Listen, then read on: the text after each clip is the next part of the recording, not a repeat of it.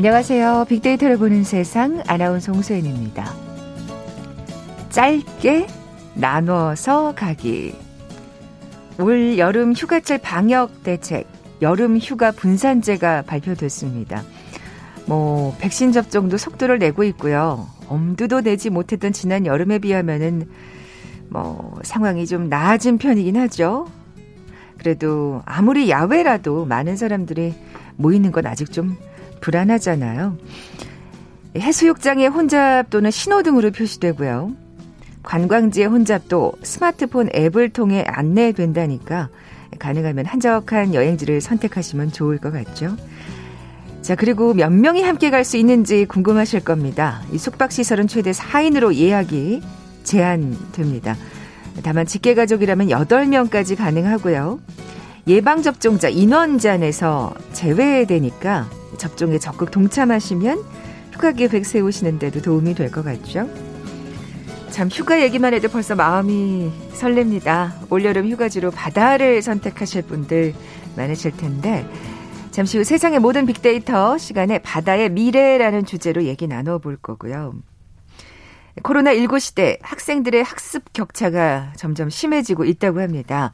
통통 튀는 통계 빅데이터와 통하다 시간에 자세히 살펴보죠. KBS 제일라디오 빅데이터를 보는 세상 먼저 빅퀴즈 풀고 갈까요? 6월은 환경의 달이고요. 또 지난 5월 31일은 바다의 날이었습니다. 바다의 환경을 지켜야지만 바다 생태계가 제대로 어, 또 보존이 되겠죠. 자, 그래서 오늘은 바다 관련 문제 준비했습니다. 자, 우리나라 역사상 최초의 수산학 해양 생물학 백과사전이 있습니다. 이 책, 1814년 정약전이 저술한 어류에 관한 내용으로 어류를 비롯해서 해조류까지 무려 226종 거의 모든 해양 생물을 담았다고 해도 과언이 아니죠. 정약전은 귀향을 가 있던 흑산도 연해의 어류에 관심을 갖게 되면서 이 책을 저술하게 되는데요. 당시까지 조선은 물론이고 중국에서도 거의 유례가 없는 방식이었습니다. 바다의 모든 생물을 망라해서 수록한 책. 이 책의 제목은 무엇일까요?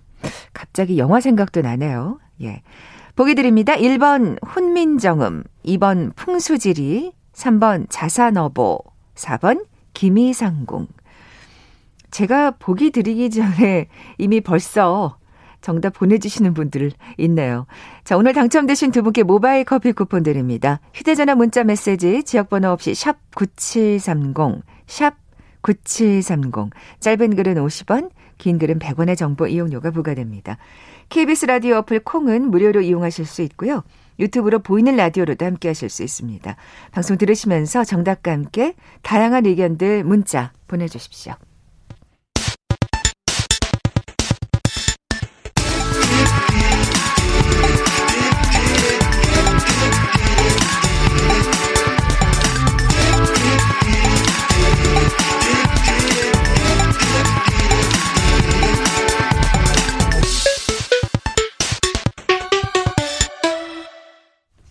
데이터와 차트로 세상을 보는 시간이죠. 통통 튀는 통계 빅데이터와 통하다. 디지털 데이터 전문가 김원식 박사 나와 계세요. 안녕하세요. 네, 안녕하십니까. 자, 오늘 어, 학습 격차에 관해서 얘기를 나눠볼 텐데 진짜 뭐 코로나 19 이후로 온라인 수업이 진행되면서 이 격차가 진짜 피할 수 없는 일이 돼버린 것 같아요. 네, 그래서 예. 현장 교사들도 우려를 이제 한 조사가 있습니다. 그래서 어 전체 교사의 48.7%가 이 학습 격차가 우려된다라고 진단을 하고 계신데요. 그러니까 벌써 이게 네. 1년이 넘었는데 얼마나 이게 긴 시간입니까? 아이들한테는요. 예. 네. 시민단체 조사 결과를 보면은 이 상위권과 중위권 학생의 비율이 줄고 하위권이 크게 늘어난 것으로 아. 이렇게 나타나고 있는데 2019년과 2020년을 비교하니까 상위권은 1%가 줄고요. 중위권도 5%가 줄었는데 이 줄어든 학생들이 어디 갔느냐? 결국 하위권이 아. 6%가 늘어난 것으로 이렇게 나타나고 있어서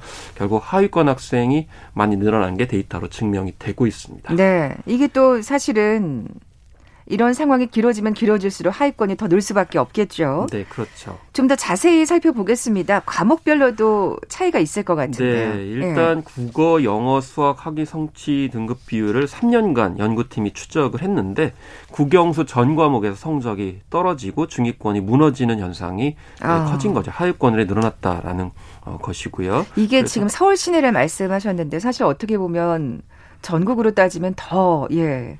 그런 네. 비율이 높아지겠죠. 높아질 수 있다라고 예, 볼 수가 예. 이제 있는 것이죠. 네. 어, 그래서 수학 같은 경우에는 0, 어, 한 9, 10.4% 정도 2019년, 20년 이렇게 감소한 그런 경향 보이고 있고요. 영어 같은 경우는 7.4%, 국어도 에, 결과적으로 7.1% 정도 줄어든 것으로 이렇게 나타나고 있고 중위권 비율 감소폭이 국영수 평균 12% 정도 되는 것으로 이렇게 나타나고 있어서 이 각 교과목별로 이렇게 좀 차이가 있다라고 볼 수가 있겠습니다. 네. 특히나 수학이 이렇게 더 많이 떨어진 그러니까요. 것으로 이렇게 나타나고 있는데 사실 저도 뭐 제 학창 시절을 생각하면 네. 수학 때문에 골치 많이 썩었죠. 네. 이게 사실, 네. 이게 사실은 수학이라는 게 원격 수업으로만은 안 될것 네. 같아요. 아 그래서 순위가 뭐냐면은 예. 수학이 제일 많이 떨어졌고요. 예, 그 다음이 예. 영어, 그 다음이 국어예요. 그러니까 무슨 말씀이냐면 좀 어렵거나 직접 어 면대면으로 했을 때에 영향을 미치는 과목일수록 오히려 비대면. 원격 수업에서 많이 떨어지고 있다라는 것이고요. 사실은 그동안에도 꾸준하게 국영수에 관련돼서 학력 격차가 발생하고 있었는데 음. 이 코로나19 사태 여러 번 말씀드리지만은 기존의 모순이 심화되는 그런 네네. 계기를 제공하기 때문에 마찬가지로 이 학습 격차, 학력 격차 같은 경우도 마찬가지로 코로나19 이전에도 좀 있었는데 그게 훨씬 더 커져버리는 네. 결정적인 계기를 마련해주고 있다라는 측면에서 좀 우려스럽 다. 있다라는 것 네. 이렇게 볼 수가 있겠습니다. 뭐 지금 사실 대면 수업을 점차 늘리고 있는 상황이긴 합니다만 지난 1년간의 차이가 사실 네. 그걸로 지금 이런 상황으로는 메워지지 못할 거라는 네. 그런 우려가 생깁니다. 학년별 차이도 있을까요? 네, 사실 일단 학년별이 중요한데 2학년 때에서 이제 3학년 때로 올라갈 때 굉장히 중요한 시기잖아요. 이때 더 많이 떨어지는 것으로 이렇게 나타나고 있는 어. 교육부의 학업 성취도 평가가 6월 2일 날 발표가 됐거든요. 지금 고등학교를 말씀하시는 예, 거죠? 고등학교 2학년은 국영수 전 과목에서 기초학력 미달 학생이 늘어났다는 점이 명확하게 교육부 아, 평가에서도 어, 드러났습니다. 음. 중3 같은 경우는 모든 교과에 서 대도시 학생들의 비율이 읍면 지역이 높아서 예능과 비슷한 양상이라고 이렇게 분석 결과를 내놨는데 그런 거꾸로 무슨 무슨 얘기냐면 읍면 지역 같은 경우에는 떨어졌을 가능성이 높다라는 게 이번 평가에서 또 알 수가 있는 거거든요. 그걸 이제 그렇겠죠. 평균하다 보니까 예, 예. 예, 비슷하다고 볼 수 있지만 실제로 아닐 수도 있다라는 그런 예, 지역별 차이도 어, 읽을 수가 있었습니다. 네, 네. 아, 진짜 빨리 좀 대면 수업이 비중이 더 높아지고 또 그냥 정상적인 학교 생활로 돌아가야겠다는 생각이 드는데 뭐 교사와 학부모는 이 원격 수업에 대해서 좀 다른 의견을 보였다면서요? 다른 의견을 가지고 있는데 사실 이제 원격 수업 같은 경우는 이번이 굉장히 중요한 게 뭐냐면 또 언제 다시 원격 수업을 할 수도 있는 거고요. 그렇죠. 예. 뭐 음. 상황이 어떻게 될지 모르기 때문에 이제 확실하게 평가를 해줘야 되는 건데 네. 교사와 학생과 학부모의 인식차가 좀 있었습니다. 네. 그래서 이 교사 10명 중 7명가량은 원격 수업을 계속할 의향이 있었는데 학부모 10명 중 7명은 반대 의견을 표했어요. 네. 맞아요. 학부모들은 사실은 이 원격 수업이 굉장히 부족하다고 느낄 것 같고요. 네. 또이 저학년 애들은 혼자서 원격 수업 못 해요. 네. 옆에 누가 붙어 있어야 되거든요. 근데 학부모들의 그렇죠. 부담이 커질 수밖에 없잖아요. 네, 그런 네. 원칙적인 어떤 부분도 있고 이제 소통에 관련된 부분에 있어서도 아. 좀 이견이 있었습니다. 그러니까 예, 예. 원격 수업을 하더라도 뭔가 이제 물어보고 싶거나 뭐 질문하고 싶거나 뭐 의문나는 사항이나 이제 문제점들을 이제 바로바로 바로 대화를 하거나 지적을 할 수 있어야 되는데 그렇죠 해결을 못 하는 거죠. 예. 소통 횟수에 관련돼서도 학생과 학부모 그리고 교사 간의 인식 차가 있었어요.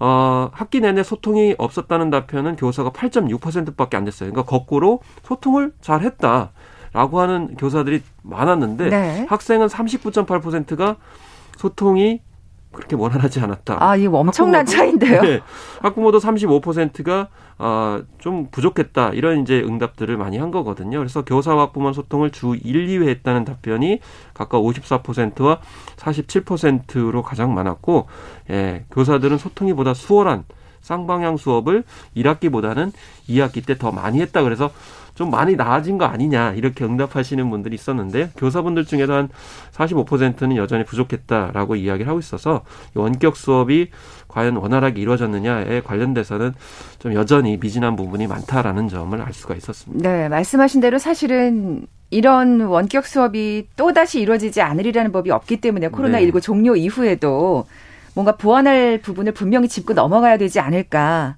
하는 네. 생각이 듭니다. 인식 차이가 있다는 점은 분명히 우리가 생각을 해야 됩니다. 네. 그렇죠. 예.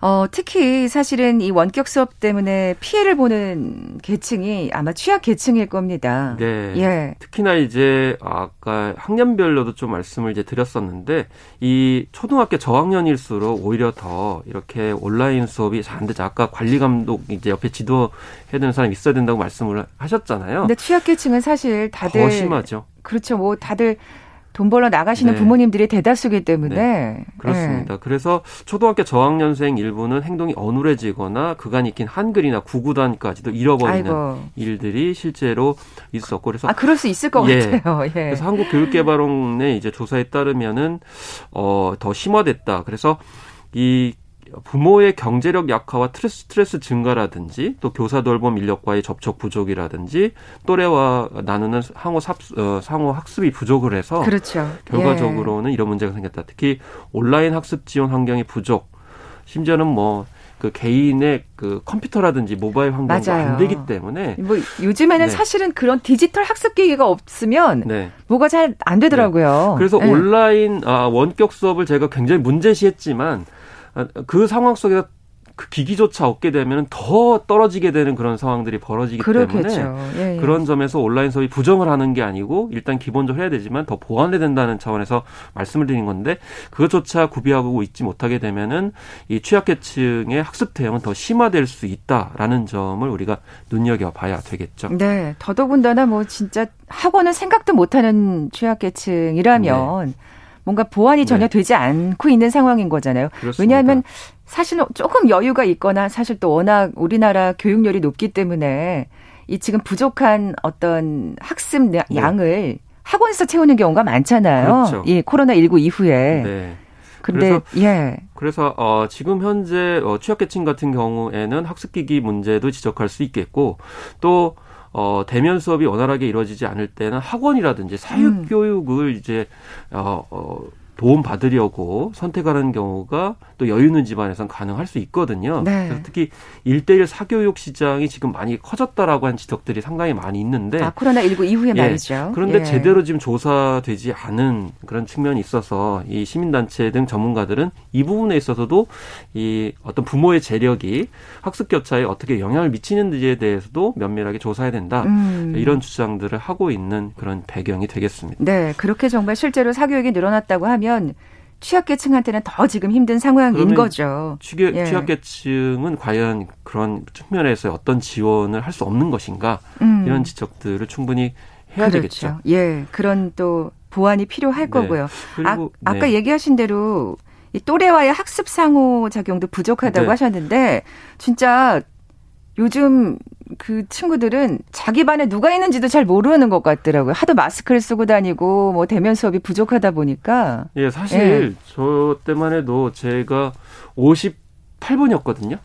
사람들이 굉장히 학생이 많잖아요. 많았죠. 70명까지도 예. 있었어요. 예. 아, 저는 그렇다는 말씀이고 네, 그 전에는 네. 뭐 1, 2부 오후반, 오전반 이렇게 하셨는데 아, 그만큼 옛날 얘기네요. 예, 예. 친구가 좀 더 만들 수 있는 거죠. 근데 지금은 굉장히 적은 학생 수에다가 코로나 때문에 그마저 못 만나니까 또래 학습이 안 이루어지는데 실제로 이 취약계층 아동들을 포함을 해서 아이들은 대면 수업을 희망을 하고 있었습니다. 88. 아, 친구 사귀고 싶죠. 네. 친구 사귀고 싶고 놀고 싶고 왜 쉬는 시간에 나가서 좀 놀아야 되는데 네. 친구도 공부에도 사귀고. 도움이 이제 또래들이 많이 도움이 된다고 해서 아 그럴 수 있죠. 네, 뭐 모르는 거 있으면 바로 모르, 예. 바로바로 물어볼 수도 있고 이렇게 예. 이제 75% 84%가 친구 관계를 굉장히 중시하는 그런 응답을 어, 보여주기도 해서 사실은 일부 전문가들은 아 이제 원격 교육으로 모든 게 다 이루어지겠다라고 코로나 초기에 막 진단하고 그랬었어요. 근데 역시 만나서 또래들 간의 상호 간에 해야 되는 학습이 여전히 중요하다. 그래서 학교는 여전히 필요하다. 라고 뭐 이런 통계를 통해서도 알 수가 있습니다. 어떻게 보면 작은 사회잖아요. 예. 예. 근데 미리 이제 학습을 하는 거죠. 사실 사회성을 기르는데 학교만큼 어 중요한 곳이 있을까 싶고요. 네. 뭐 예전에도 저희가 이런 얘기 했습니다만 뭐 아직까지 우리나라에서 이런 연구가 제대로 이루어지진 네. 않고 있지만 굉장히 그이 코로나19 시대를 지나고 있는 학생들이 사회성이 떨어진다는 지적도 있었잖아요. 그래서 예. 비대면 비대면 많이 언급이 되고 있는데 결국 대면의 중요성이 강화되는 측면은 교육에서도 마찬가지다라는 음. 거를 여실히 보여주고 있다고 생각이 들고요. 이런 상황 속에서 시골 작은 학교들이 화제가 되고 있죠. 전학생이 오히려 늘어났다는 겁니다. 아, 그래요? 예, 강원도를 기준으로 뭐 춘천과 강릉, 원주, 고성, 홍천 등 5개 지역 작은 학교 학생 수를 조사하니까 코로나19 사태 이후에 18개 학교는 학생 수가 5명 늘어나고 7개 학교는 10명 이상 아. 증가한 것을 이렇게 알 수가 있었어요. 이 작은 학교들이라 그러면 다섯 명, 열 명이면 굉장히 큰 수죠. 크죠. 예, 예 한번 이상 뭐 몇 개 반을 만들 수도 있을 거라고 생각이 드는데. 네, 도대체 왜 예. 이렇게 늘어났을까요? 주소를 이전하지 않아도 도심 거주 학생이 농촌 지역 학교로 전학 입학할 수 있는 공동 학구제를 시행한 덕분입니다. 이런 제도는 아. 정말 중요하다고 생각합니다. 이런 학구제가 없으면은 정말 굉장히 불편함을 주고 힘들거든요. 그렇죠. 네. 사실 뭐 주소 이전을 꼭 해야 한다 그러면 네. 이만큼 학생 수가 늘진 않았을 거예요. 그렇죠. 예. 그리고 등하교의 불편함이 어떤 통학 버스를 운영을 한다든지, 아. 예, 그리고 뭐 이제 교육 프로그램도 굉장히 자연 친화적으로 어뭐 바다에 가서 할 수 있는 서핑 수업을 한다든지 이런 식으로 특화시켜 가지고 운영을 하고 있기 때문에 특히 이제 초등학교 같은 경우에는 이런 전학생이 많이 늘어나고 있다라고 아. 해서 사실 이게 도농 복합 도시나 좀 인근 지역 같은 경우에는 이게 가능할 수 있기 때문에 이런 점들을 좀 다른 지자체도 음. 적용을 해보는 게 어떨까 이런 생각이 듭니다. 그러네요. 이거 진짜 아이디어가 좋네요. 워낙 뭐 학급의 학급 수도 적고 학생 수도 적다 보니까 사실 굳이 원격 수업을 하지 않아도 안전하게 네. 지금 이런 시골 학교에서는 수업을 진행할 수 있는 그렇습니다. 거잖아요. 인원수가 적기 어. 때문에 그래서 초기에 한 차례 코로나19 상황 이제 초기 한 차례만 원격 수업을 하고 그 나머지는 매일 등교를 했다고 아, 그렇군요. 뭐 너무 이제 앞서서 우울한 말씀만 드렸었는데 이런 사례들을 어떻게 좀 확산시킬 수 있을지에 대해서 고민이 필요해 보입니다. 네, 그래서 부모님들이 또 발빠르게 이렇게 전학을 시킨 경우가 네. 늘고 있군요.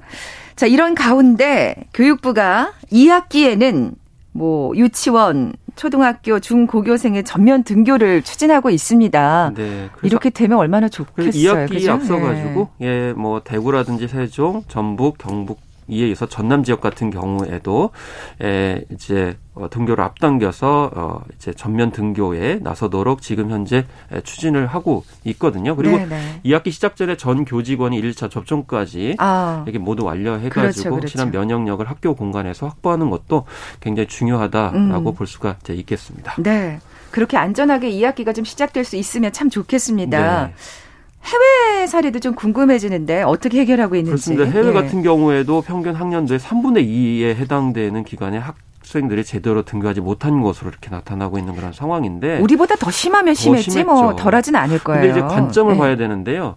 이 학교 폐쇄로 인해서 이렇게 수업에 못 들어가게 되면은 개인으로 봤을 때 이런 통계도 있습니다. 평생 수입이 3% 감소하고 국가 차원에서는 21세기 남은 시간 동안 GDP가 1.5% 감소한다라는 OECD 전망도 있거든요. 그러니까 아, 네. 개인적으로도 굉장히 경제적으로나 정신적으로나 타격이 있고 또 경제적으로 이제 국가 전체적으로도 그렇겠죠. 타격이 심하다라는 거죠. 예, 예. 그래서 미국 바이든 정부 같은 경우는 2022년 교육 예산을 전년 대비 무려 41%나 증액했어요.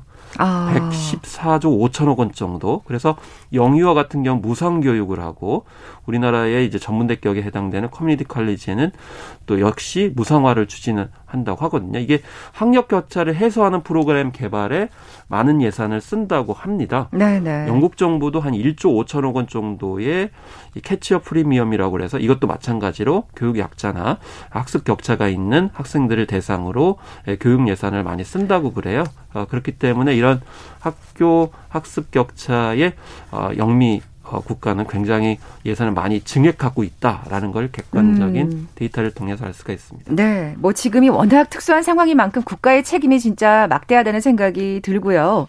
자, 그렇다면 우리는 앞으로 어떻게 해야 될까요? 사실 우리나라의 지금 예, 예산은 대부분 긴급 지원형 한시 예산입니다. 그렇기 때문에 이 격차 해소를 위해서는 굉장히 턱없이 부족하다는 것이 공통된 지적이라고 볼 수가 있어서 획기적인 교육 예산 확대 이게 이제 학습 격차, 학력 격차를 이제 줄일 수 있는 쪽에 초점이 맞춰져야 되는데 네네. 네. 미국의 일부 학교들은 여러 방학 동안 특별 수업을 도입을 하거나 학기를 연장하고 있다고 합니다. 그리고 도움이 필요한 학생들에게 수업 시작 전이나 방과 후에 에 이제 따로 어 그런 교실을 열거나 토요일 수업 등을 제공하고 있다고 해요. 그래서 음.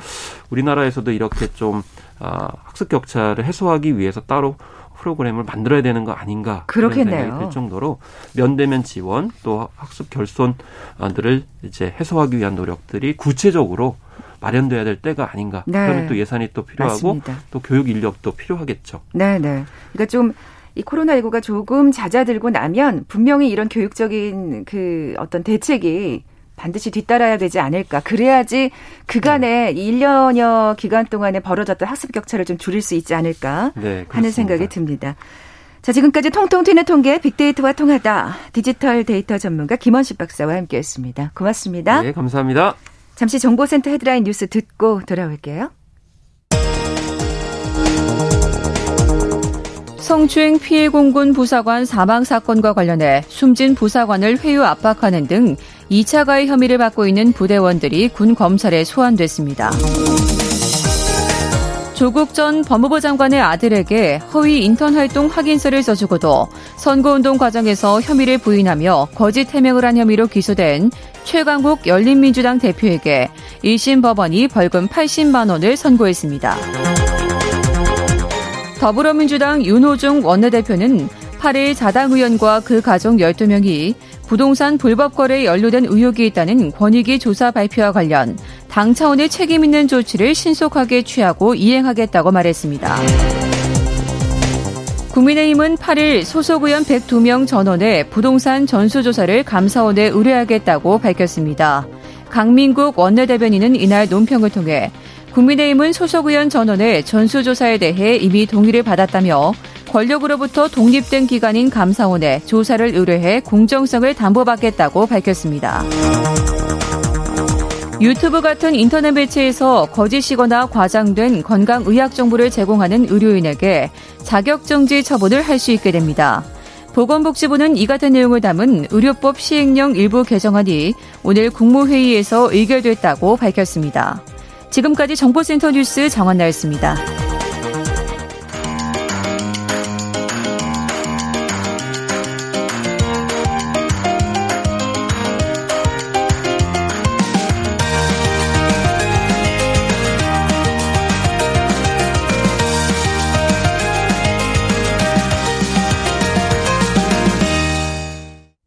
궁금했던 모든 화제와 이슈를 빅데이터로 분석해보는 시간이죠. 세상의 모든 빅데이터. 마이테이스트 민주영 대표 나와 계세요. 안녕하세요. 네, 안녕하세요. 네, 민 대표님 빅퀴즈 다시 한번 내주세요. 네, 오늘 바다에 대한 이야기를 나눠볼 텐데요. 우리나라 역사상 최초의 수산학, 해양생물학 백과사전을 맞춰주시면 됩니다. 이 책은 1814년 정약전이 저술한 것으로 어류를 비롯해 해조류까지 226종, 거의 모든 해양 생물을 담았습니다. 힌트를 드리자면 정약전 역에 배우 설경구 씨가 열연을 했던 네. 이 영화가 있습니다. 이준익 감독의 영화죠. 예. 네, 바다의 모든 생물을 망라에 수록한 책. 이 책의 제목은 무엇일까요? 1번 훈민정음, 2번 풍수지리, 3번 자산어보, 4번 기미상궁. 네.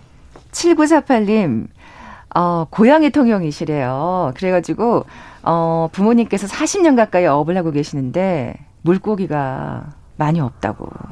그물을 끌어올리면 쓰레기가 50%, 여름철엔 해파리가 70% 이상이라는데, 아, 쓰레기를 버리지 않았으면 좋겠습니다. 하셨어요. 맞습니다. 예, 오늘 당첨되신 두 분께 모바일 커피 쿠폰 드립니다. 휴대전화 문자 메시지 지역번호 없이 샵 9730, 샵 9730. 짧은 글은 50원, 긴 글은 100원의 정보 이용료가 부과됩니다. 콩은 무료로 이용하실 수 있고요. 유튜브로 보이는 라디오로도 함께 하실 수 있습니다. 방송 들으시면서 정답과 함께 다양한 의견들 문자 보내주십시오. 해수욕장 개장한 것도 있잖아요. 네, 예. 그렇죠. 벌써 개장했더라고요. 네, 작년에는 뭐 해수욕장 방문객이 많이 줄 수밖에 없었는데 올해는 좀 다를 수도 있을 것 같고요. 예. 네, 이제 뭐 6월 되고 초여름이 되면서 벌써 여름 휴가 계획을 세우시는 분들이 늘어나고 있더라고요. 5월 중순부터 여름 휴가에 대한 이야기가 증가를 하고 있는데요. 특히 이 중에서도 뭐 제주나 부산, 강원도 또 바다 등을 언급하면서 시원한 물놀이를 기대하고 계셨고요. 그런데 코로나19가 시작된 첫 해였던 작년은 사실 평년 대비 해수욕장 방문객이 60% 이상 감소를 어. 했다고 해요. 근데 올해는 방역 수칙도 완화되고 백신 접종이 또 증가하면서 각 지역에서 방문객이 조금 늘어날 것으로 기대를 하고 있기도 하고요. 실제로도 작년 대비해서 해수욕장이나 여름 휴가에 대한 언급들이 계속해서 증가를 하고 있어서 실제로 바다를 찾는 분도 많아지지 않을까라는 생각이 듭니다. 네. 뭐 특히 서핑 인구가 많이 늘어났다면서요? 네, 네, 사실 2016년부터 새로운 해양 레저로 떠오른 서핑이 있는데 사실 매년 여름 특히 7월 말이 되면은 서핑 체험기나 여행기 등이 넘쳐나고 또 작년에도 예외가 없었습니다. 아, 작년도. 네, 네. 코로나로 해수욕장 방문 인구는 줄었는데 서핑 인구는 줄지 않았더라고요. 그래서 코로나 시대에도 이 서핑이라는 게 소수의 인원이나 혹은 혼자서 즐길 아, 수 있는 activity다. 그렇죠, 그렇죠. 네, 그런 이유로 관심이 더욱 증가했고요. 또 야외에서 하는 개별 활동이라는 점에서 인기를 끌고 있다고 보여집니다. 또 여름에만 느, 즐길 수 있는 레포츠가 아니라 사계절 내내 또 겨울에도 즐길 수 아. 있어서 아. 네, 그 해수욕장 방문객들이 증가를 한 건데요. 뭐 서핑하기 좋은 바다가 수심이 낮고 파도가 또 적당하고 풍광이 좋은 곳이라고 하는데 국내에 이 조건을 만족하는 해변이 굉장히 많다고 해요. 그렇군요. 네, 그래서 뭐 강원도 지역이나 양양 해변뿐만 아니라 상대적으로 좀 사람이 적은 뭐 금진 해변이나 송지호 해변 등이 데이터상에서 많이 언급되고 있었고요. 다양한 지역의 바다를 방문하면서 또 activity를 즐기고 있었습니다. 네, 저는 뭐 서핑도 잘 모르는데도 이 양양 해변은 참 많이 들어봤네요. 네. 근데 이분들이 또 해양 환경을 유지하고자 이 서퍼들이 노력을 한다면서요? 네, 아무래도 바다를 사계절 내내 또 자주 접하는 서퍼들이 바다의 환경이나 컨디션에도 또 관심이 많은 거는 좀 당연한 결, 결과가 아닐까 생각이 드는데요. 아, 그래야 또 서핑을 잘 즐길 수가 있겠죠. 네, 네, 그리고 또 하나는 한 단체에서 발표한 서핑의 유독성이라는 조사가 있었는데 여기에 따르면 전 세계 200만 명의 서퍼를 기준으로 했을 때 40만 개의 서퍼보드가 만들어지면서 600만 개의 화학약품, 왁스가 쓰여지고 아. 250만 개의 서핑 수트 그리고 6천 톤의 선크림이 바다에 버려지고 있다는 통계를 냈어요. 아이고. 네, 이 서퍼들이 바다를 즐길수록 바다가 좀 힘들어 한다는 것을 알 수가 있었는데 그래서 서퍼들이 더욱더 바다 환경에 관심을 가지게 되지 않았나 생각이 어, 들더라고요. 예, 예. 네, 그래서 화학약품을 사용하지 않는 뭐 나무로 된 서퍼보드를 만든다거나 친환경 소재로 만든 뭐 수트 그리고 특히 유해 성분이 있는 선크림을 사용하지 않는 등 그 친환경 용품을 사용하려고 좀 노력을 하고 있고요. 그리고 또 가장 쉽게 할 수 있는 것, 방문한 바닷가나 바다 속에 있는 쓰레기를 주워오는 beach clean 운동 등을 하면서 아. 좀 깨끗이 하려는 노력을 하고 있다고 합니다. 네, 진짜 몰랐네요. 이 서핑이 이렇게 또 바다를 아프게 하는 줄은. 네, 예. 그렇죠. 예. 그래서 좀그 그 유리 섬유로 만들어진 그 서핑보드를 폐기할 때 발생하는 오염도 있기 때문에 이런 것들을 재활용하는 업사이클링에도 노력을 기울이고 있다고 해서 우리도 뭐 서퍼뿐만 아니라 그럼요. 바다에 놀러 갔을 예. 때 이런 걸 기억해 놨다가 실천을 해야 될 것 같아요. 네. 자, 이 해양을 오염시키는 쓰레기들 어떤 것들이 있는지 좀 살펴볼 텐데 제가 또 오늘 아침에 방송을 듣는데 그 얘기가 나오더라고요. 그 굉장히 그 해양 과학자가 뭐 12시간 네. 정도 해저로 내려가서 뭔가 이제 거기에 있는 새로운 그 해저에 어, 새로운 생물들에 대해서 음. 이제 연구하고자 이제 설레는 마음을 안고 내려갔는데 저기서 뭔가 희끄무리한 그 해파리 같은 게 보이더라요. 그래서 네. 어, 저거 해파리인가요? 라고 봤더니 아, 혹시 플라스틱이었답니다. 아, 예. 거기 그 해저까지도 그렇게 지금 네. 몸살을 앓고 있는 거예요. 네, 예. 맞습니다. 제가 조사했던 그 사고가 같은 데일지 모르겠는데 무려 수심이 11km 아래나 떨어진 해안 사고에서도 그 플라스틱 봉지나 사탕 봉지를 발견할 수 있다고 하더라고요. 저희보다 먼저 가 있네요. 아, 플라스틱들이, 예? 쓰레기들이. 예, 사실 예. 우리 인간은 그렇게 그 깊은 데까지 가기가 굉장히 어렵고 네. 힘든 일이라고 하는데 사실 이미 바다는 우리가 버린 쓰레기들로 뭐 몸살을 앓고 있다 해도 좀 과언이 아닌 것 같아요. 그럼요. 예. 네, 특히 우리가 뭐 아까 그 바다의 날 말씀도 하셨지만 여러 가지 이제 기념일도 많이 있는데 이 기념일들이 50주년을 채우기가 어려울 수 있다고 할 정도로 네, 바다가 굉장히 오염이 심각하다라는 이야기들을 하고 있더라고요. 네, 네. 네. 그래서 뭐 플라스틱 많이 아시는 플라스틱뿐만 아니라 뭐 낚시용 그물이나 밧줄, 가방 아이고. 등이 포함이 되어 있어서 우리가 좀 바다 환경을 어떻게 좀 보존할 것인지 이런 것들을 좀 생각해 봐야 되는 계기가 되지 않을까 싶습니다. 바다에 가서 즐기고 싶으시면 싶으실수록 정말 그 아무것도 남기지 말고 오셔야 돼요. 네, 네. 그렇죠. 그러지 않아도 사실 지금 아까 그 얘기 듣고 저는 깜짝 놀랐는데 선크림이 몇천 톤이라고요? 네. 그것만 바르고 있어도 사실 지금 바다가 몸살을 앓는데 진짜 그렇게 쓰레기를 아무 생각 없이 버리고 오시면 절대로 안 되겠습니다. 이 플라스틱, 뭐 낚시용 그물 밧줄 이런 얘기를 해봤고 또 다른 쓰레기가 있을까요? 예. 네, 사실 해양 오염의 주범 1위가 담배꽁초라는 얘기가 있습니다. 아, 아 이건 진짜 너무 너무하신다. 네. 사실 연간 예. 버려지는 담배꽁초의 양이 460억 개가 되면서 사실 이런 쓰레기가 나온다는 자체가 환경에 나쁜 영향을 미칠 것 같은데요. 이게 더 큰 문제가 사실 담배꽁초를 쓰레기통에 잘 버리지 않는 것이라고 해요. 음. 그래서 이렇게 마구잡이로 버리는 꽁초가 바다로 흘러 들어가서 지금 현재 존재하는 해양 쓰레기의 무려 20%를 차지하고 있다고 합니다. 아. 네, 그런데 이제 담배 필터의 소재가 안경 테나 공업용 소재로 활용되는 바로 플라스틱이라고 하거든요. 그래서 이 머지않아서 바다를 우리가 미래, 미세 플라스틱 숲이라고 불러야 될 정도로 플라스틱에 의한 해양 오염이 굉장히 심각하다라고 볼 수 있습니다. 이것도 플라스틱이군요. 네. 예, 예. 그런데 참 안타깝게도 코로나와 맞물려서 담배 소비량이 5년 만에 증가 추세로 돌아섰다고 하더라고요. 그렇군요. 예, 2020년에 5년 만에 35억 값을 넘어섰고요. 네, 올해 1분기는 전년 대비 또 소비량이 증가했다고 하거든요. 어, 작년보다도. 네, 네. 예. 담배가 또 건강에도 해를 끼치지만 뭐 토양 또 바다에도 해를 끼치는 미세 플라스틱이라는 사실을 좀 기억을 해 주시고 환경을 위해서 좀 줄여보는 것도 좋을 것 같습니다. 네. 뭐 코로나 19 때문에 또 생기는 쓰레기가 이 마스크 아니겠습니까? 아 네. 그렇죠. 사실은 뭐 재활용 없이 버려지고 있는 쓰레기라서 그 심각성이 점점 커지고 있다고 하는데요. 1년 동안 73억 개의 마스크가 쓰레기로 버려진다고 해요. 예. 네, 그래서 해양에서도 그 버려지는 마스크로 인해서 바다도 고통받고 있고요. 그런데 우리가 그 마스크의 재사용 뿐만 아니라 올바른 재활용도 필요하고요. 또 그 필터에 들어가는 플라스틱을 대체할 수 있는 소재로 마스크를 만드는 것도 음, 음, 음. 굉장히 노력이 필요한 부분이라고 생각이 듭니다. 네, 네. 네, 그리고 아까 계속 우리가 얘기했던 선크림이 굉장히 해양 생태계를 교란하는 제품 중 하나라고 하거든요. 음. 네, 특히 그 선크림 때문에 산호초가 하얗게 변해서 사멸하는 백화 현상도 일으키고요. 또 물고기의 성별을 바꾸기까지 한다고 하더라고요. 세상에. 예. 네, 그래서 뭐 팔라우는 2020년 1월에 전 세계 최초로 이 선크림의 판매와 사용을 금지했고요. 네, 하와이 역시 2021년부터 이 산호초의 그 해롭게 하는 선크림의 판매를 금지하는 법을 통과시켰다고 합니다. 음. 네, 그래서 아무래도 이런 유해 성분이 없는 선크림, 산호초의 아. 무해한 제품 이런 것들을 많이 만들어서 판매하는 실정이라고 하더라고요. 이제 선크림을 고를 때 꼭 그걸 봐야 되겠네요. 네. 이 성분이 뭔지를. 네, 맞습니다. 네. 뭐 산호초에 무해한 뭐 그런 문구가 있는지 없는지 꼭 확인하시고 사실 바닷가에 가서 선크림을 안 바를 수는 또 없잖아요. 그렇죠. 예. 아무래도 자외선이 또 우리 몸에는 해롭기 때문에 음, 음. 그렇지만 그 유기 자외선 차단제, 특히 옥시벤존과 같은 화학 성분이 포함된 선크림이 굉장히 바다에 유해하다고 하거든요. 유기 자외선 차단제요. 네, 예. 그래서 선크림을 구매하실 때 무기 자외선 차단제를 찾아서 사용하시면 굉장히 좋을 것 같습니다. 음, 음. 네. 뭐또 아까 말씀하신 대로 뭐 서퍼들은 그렇게 쓰레기를 주워오고 또 중, 그 얘기도 했었잖아요. 등산할 때 줍깅 하시는 분들 네, 많다고. 그렇죠. 네, 그래서 우리도 뭐 방문했을 때 내가 버린 쓰레기 그리고 주변에 있는 쓰레기를 좀 주워서 예, 바다로 흘러 들어가지 않게 하는 게 또 바다를 위한 작은 실천이 될 것 같습니다. 네, 이것도 또 티끌 모아 태산이라는 우리 속담이 또 적용되는 일이란 생각이 듭니다. 예. 네. 자, 지금까지 세상의 모든 빅데이터 마이테이스트 민지영 대표와 함께했습니다. 고맙습니다. 네, 감사합니다. 자, 오늘 빅퀴즈 정답은 자산어보였죠.